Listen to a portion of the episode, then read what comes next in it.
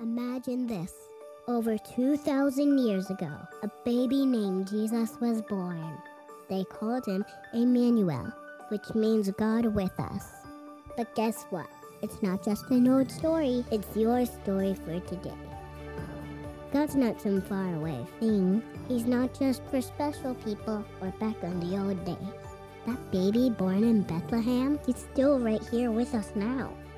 We're on a journey this Christmas, from the stable to today, and we're celebrating the daily presence of the King of Peace. He's the one turning our dark days into light. He's now and forever, the beginning and end. He's Emmanuel, God with us. Few years ago, one of the most popular kinds of books was the kind that offered a checklist that helped you discover whether you fit into one category or another. It seemed like there was a checklist for everything. Maybe a checklist that would help you to discover if you were in good health, whether you were financially stable, or if you were being a good parent. It seemed like there was a, a checklist for everything in the world, including a book that came out entitled How to Know If You're a Redneck.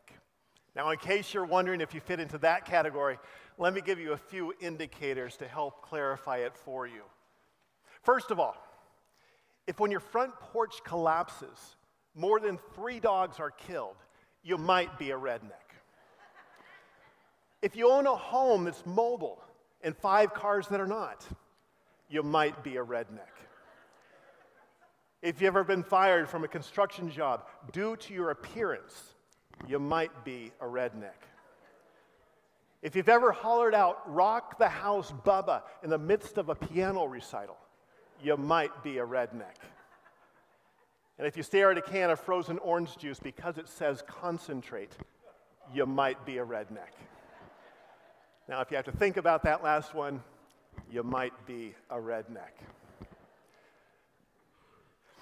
This morning, we're going to look at a scripture passage together and then take a diagnostic checklist of ourselves. And as we begin, as we get started, I want to share some givens. I want to share some basic assumptions that I live with. I live with a basic assumption. And we'll advance that one. Basic assumption that God desires to be close to us, to be with us. I live with the basic assumption that being with or not being with God is our choice. And it's a daily choice that we all make. I live with the basic assumption that the Holy Spirit is present within us as Christ followers. And I live with the basic assumption that during the course of our day, we can experience God communicating with us. Now, each one of these ideas builds on the other, and they reflect on God's great desire to have a relationship with us that goes far beyond just a Sunday morning experience. Now, it's a relationship that is part of the, fabric of our daily lives. Now, during our sermon series, we have been talking about how we can experience God with us, how we can experience Emmanuel, how we can experience God's presence with us in the course of every single day. And one of the most overlooked places to experience God's presence is through the people around us. And so we're going to ask a diagnostic question of ourselves this morning. And the question is this How do you know if you are seeing God's presence in and through the people around you? Now, here's why that's important. When we grow in our awareness of, of God's presence in and through the people around us, we grow in our love for people and our love for God, and we grow even more aware of His presence with us. And that's incredibly important for maturing in our faith as Christians. And so, if you have your Bible with you, I want to invite you to open up to Colossians chapter 4. Our passage this morning is going to be found in Colossians chapter 4. The passage will be on the screen as well, but we're going to be referring back to this throughout the message. And so I invite you to, to open your Bible and keep it open throughout the message. Colossians chapter 4, beginning at verse 7. These are Paul's final words to the people in the church in Colossae. Here's what he says to the congregation Tychicus will tell you all the news about me. He is a dear brother, a faithful minister, and fellow servant in the Lord. I'm sending him to you for the express, pur- express purpose that you may know about our circumstances and that he may encourage your hearts. He is coming with Onesimus, our faithful and dear brother who is one of you. They will tell you everything that is happening here. My fellow prisoner Aristarchus sends you his greetings, as does Mark, the cousin of Barnabas. You've received instructions about him. If he comes to you, welcome him. Jesus, who is called Justus, also sends greetings. These are the only Jews among my co workers for the kingdom of God, and they have proved a comfort to me. Epaphras, who is one of you and a servant of Christ Jesus, sends his greetings. He is always wrestling in prayer for you, that you may stand firm in all the will of God, mature and fully assured. I vouch for him that he is working hard for you and for those at Laodicea and Hierapolis. Our dear friend Luke, the doctor, and Demas send greetings. Give my greetings to the brothers and sisters at Laodicea and to Nympha and the church in her house. After this letter has been read to you, see that it is also read in the church of the Laodiceans, and that you in turn read the letter from Laodicea. Tell Archippus, see to it that you complete the ministry you've received in the Lord. I, Paul, write this greeting in my own hand. Remember my chains. Grace be with you. Now, people who are in community typically do two very common things they tell stories and they dream dreams. They tell stories and they dream dreams. And the longer that they've been in community, the deeper the stories and the richer the dreams. Do you realize that when you're in a small community of people, there's a story and a dream attached to each person? That's part of doing life in community. And that's what is behind Paul's words here this morning. Now, unfortunately, this is a passage that many people skip right over, which is so unfortunate because it's incredibly rich. And so, as we are together this morning, I want to draw as much out of this passage as we possibly can. Now, Paul wrote his letter to the church at Colossae while a prisoner in Rome, very likely just shortly before the end of his life. And in his conclusion, Paul is sending greetings from a small community of people, a group of people who are facing exile and, and prison, back to some dear friends at the church of Colossae. In effect, he's pulling back the curtain and revealing a, a circle of traveling companions as well as the, the dear people he's writing this to. And there's a story that's attached to each name that's mentioned in this passage. And so, what I want to do with us this morning is to walk around that circle and look at those stories from the lives of these people and from what Paul says about them and to them. We're going to see various indicators that help us to recognize God's presence with us in and through the people around us. And so, the first indicator I want us to see is that if you can describe how a person's character traits reflect God, you might be seeing God through that person. Now, Paul begins in verse 7 by saying, Tychicus will tell you all the news about me. We first meet Tychicus in Scripture in Acts chapter 20, where we find out that he is from the Roman province of Asia. And in our passage, Paul gives him three wonderful commendations. He calls him a dear brother, he calls him a, a faithful minister, and he calls him a fellow servant. Now, I want to give you a word or a phrase to go with each of the names in this circle that we're going to look at. And the word that's going to go with Tychicus is that word encourage that we see in verse 8. I'm sending him to you for the express purpose that you may know about our circumstances and that he may encourage your hearts. Most New Testament scholars believe that Tychicus was a representative of the church in the province of Asia who brought the money to the poor in the Jerusalem church. Can you imagine how encouraging that was for the believers in Jerusalem? Apparently, Tychicus was the one who signed up for that task. And Paul also writes about Tychicus in his letter to the church at Ephesus. He says, Tychicus, the dear brother and faithful servant in the Lord, will tell you everything so that you also may know how I am doing and what I am doing. When Paul wrote the letter to the Ephesians, he was chained to a Roman guard. There's certain things you don't write about when you've got a Roman guard looking over your shoulder. You don't write about prison conditions. You don't write about your opinion of the Caesar. And so Paul says, I'm going to send Tychicus to you so you can know how things really are with me. And Tychicus would go to the people and he would reassure them Paul's okay, he's in the Lord's hands. And not only that, the gospel is spreading and the kingdom is growing.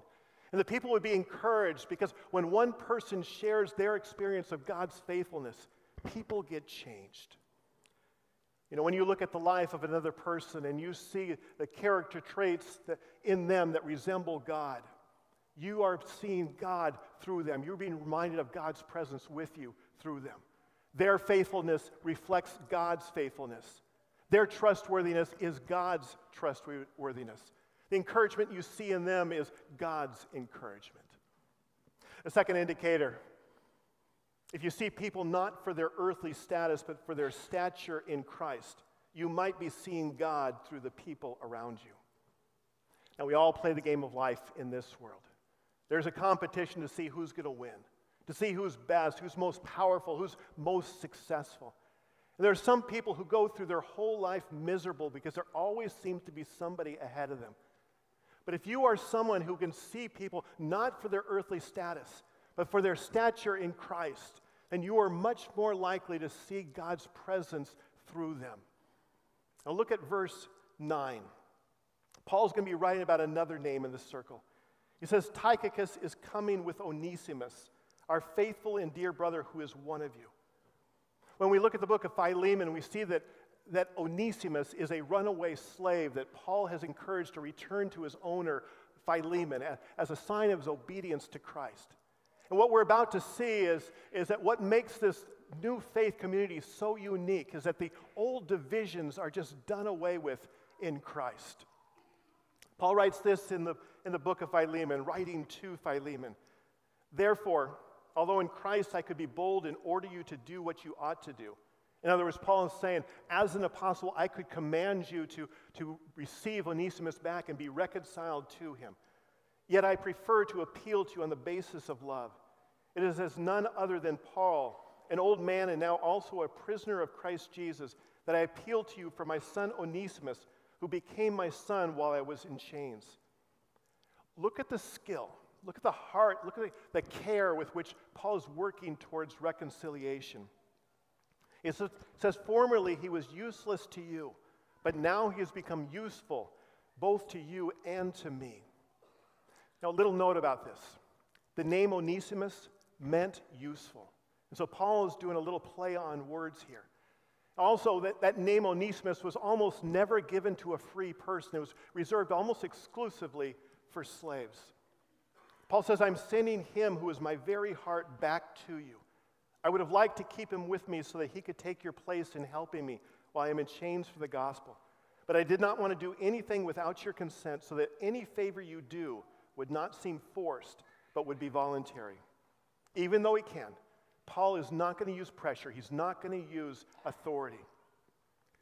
Perhaps the reason he was separated from you for just a little while was that he, you might have him back for good, no longer as a slave, but better than a slave, as a dear brother. These are radical words in those days. Paul says he is very dear to me, but even dearer to you, both as a man and as a brother in the Lord. So if you consider me a partner, welcome him as you would welcome me. Look what Paul says next. See, remember the Sermon on the Mount as Jesus said, Blessed are the peacemakers. We are seeing a peacemaker at work here. Paul is a peacemaker. He says, If he has done you any wrong or owes you anything, I, Paul, am writing this with my own hand. I will pay it back, not to mention that you owe me your very self. I do wish, brother, that I may have some benefit from you in the Lord. Refresh my heart in Christ.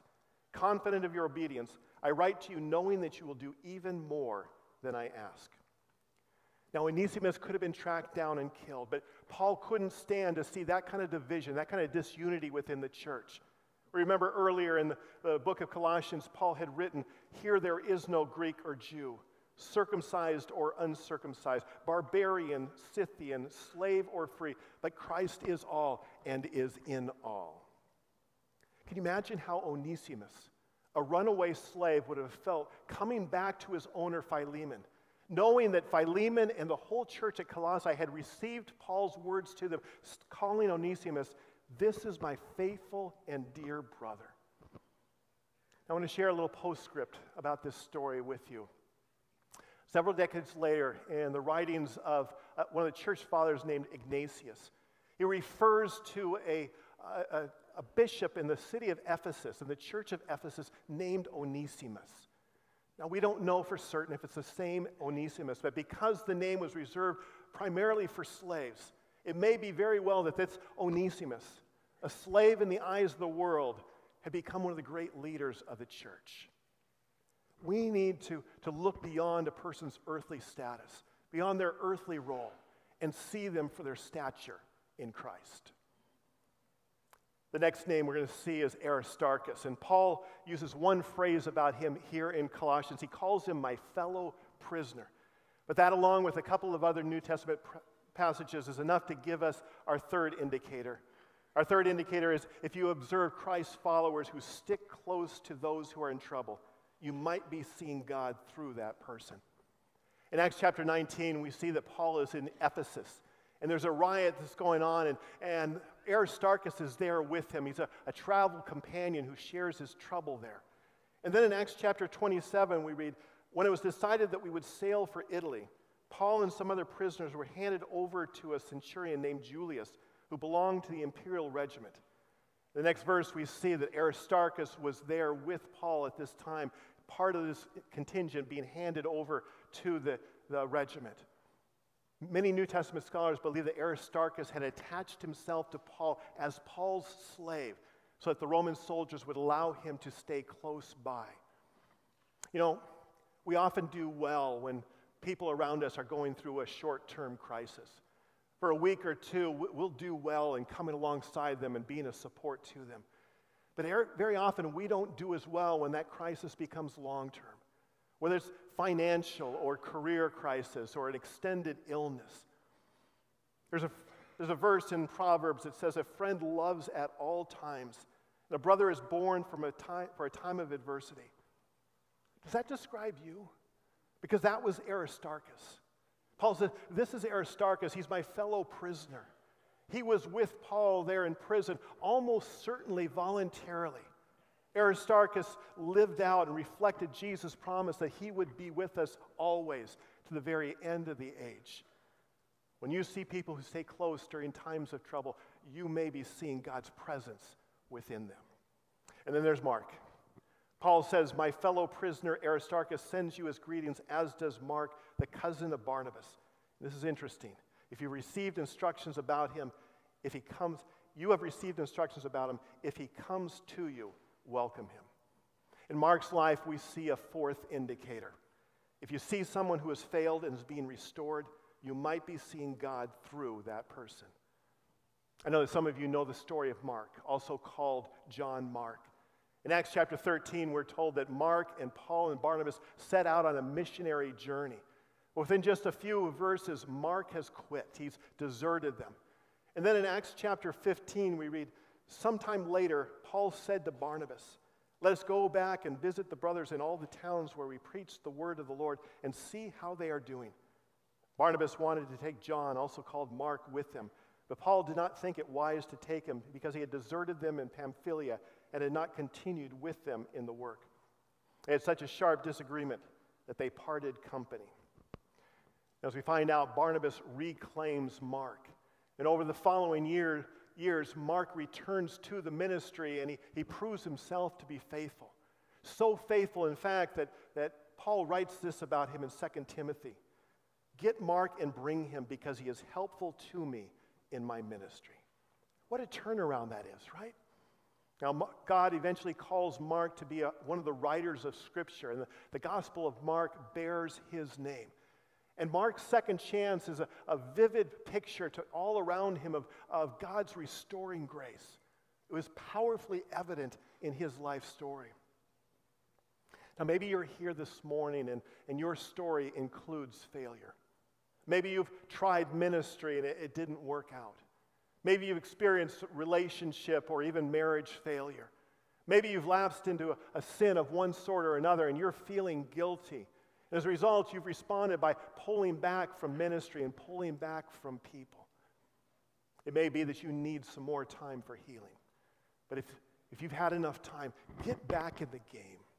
Decide that you're not going to spend the rest of your life on the sidelines. And if you know somebody who's failed, don't give up on them either. Remember the story of Mark, because it's through stories like Mark that people see God's presence and take hope in knowing that they too can be restored as well. Next, Paul talks about Jesus, also called Justus, and he, he uses a phrase. He says, Aristarchus and Mark, as well as Justus, are the only Jews among my fellow workers. But because they lived and worked and ministered amongst the Gentiles, they faced ostracism. They were expelled from the synagogue. Paul's comment about Justus and the others is they have proved a comfort for me. That's a tendered word, right? The word comfort. And it gives us a fifth indicator to consider.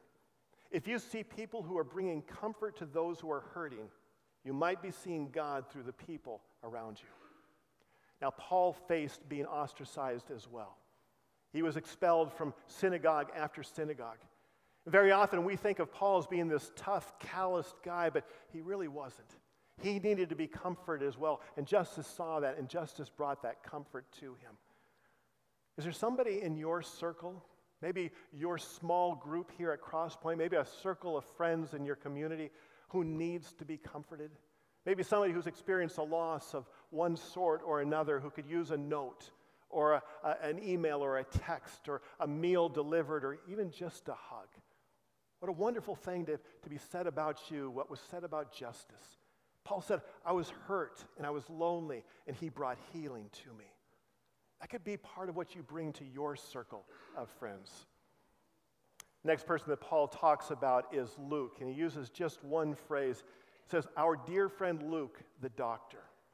Now, some of you know about Luke being a physician. This is the only time in Scripture that he's referred to in this way.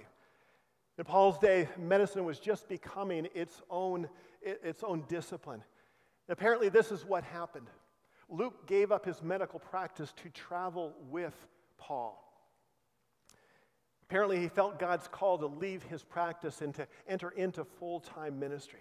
Now, not everybody does, and not everybody should, but, but Luke did. And I want to share with you an interesting theory. In one of Paul's other letters, he speaks about a thorn in the flesh. And he never talks about what the thorn is, but it might have been a physical affliction. It might very well be that, that Luke gave up his medical practice to travel with Paul to give him medical attention. What incredible sacrifice Luke made for the cause of Christ and for Paul. Paul says, This is Luke, the beloved physician who gave up his whole career. Now, we know that God had another career in mind for Luke beyond that of missionary, that of as an author of Scripture. Luke later wrote the Gospel of Luke and the book of Acts. And Luke's life is powerfully an indicator of how we can recognize God's presence in the people around us. When you observe people who are willing to sacrifice for the cause of Christ, you might be seeing God through the people around you. Now, it might be that the sacrifice comes in the form of caring for someone who's homebound, or serving Jesus in another country, or living on less so that you can give more. When you see somebody sacrifice, you are seeing the character of God in action because it is God's character to give until it hurts, to the point of sacrificing his own son for you and for me. Now, God may be calling some of us to make a sacrifice this year. As we enter into this new year, God may have something in store for us, and it might involve sacrifice. It might be a big sacrifice, it might be a, a job change. You might know that already, and your heart is thumping right now. Or it might be a smaller change, a smaller sacrifice. It might involve uh, money, it might involve caring for people who, who need some extra help, it might be some time given to ministry. It might be a confrontation with somebody who's close to you. The question is will you do it? Will you say, I'll be like Luke and I'll make a sacrifice? I'll endure some pain for the cause of Christ. As we come to the end of our passage in verse 18, Paul says, I, Paul, write this greeting in my own hand. Now, Paul dictated his letters, but here he says, This part I write with my own hand. And I find it incredibly poignant because as Paul writes this, he says, Remember my chains. It was Paul's chains that moved across that letter as he wrote it. He heard his chains every time he moved the pen. It was Paul's chains that kept him bound to that Roman guard who never left his side. Now, this isn't a plea for sympathy. Paul doesn't even ask the people to pray that he be released from his chains because to Paul, the chains have become a symbol of the power of the gospel. And they were part of his story. What's amazing here is that Paul doesn't say, Remember my brilliant words, remember my, my great leadership, remember my amazing spiritual maturity. No, he says, Remember my chains. It's because of these chains that the gospel has come even to Rome. They could chain me, but they cannot chain the gospel. Paul was in chains because he wanted people to know the nearness of God to them. The nearness that can only happen through a relationship with Jesus Christ. God shows you through the people around you his nearness and his presence and his character and his love. And the glorious thing is that as we live out these indicators in our own lives, we can allow people to experience God's nearness in their lives. Let's pray. Lord, we thank you. We thank you that your promise is to never leave us nor forsake us. Your promise is that you are with us every moment of every day. And you show us your presence in so many different ways. And we thank you that one of those ways is through the people in our lives.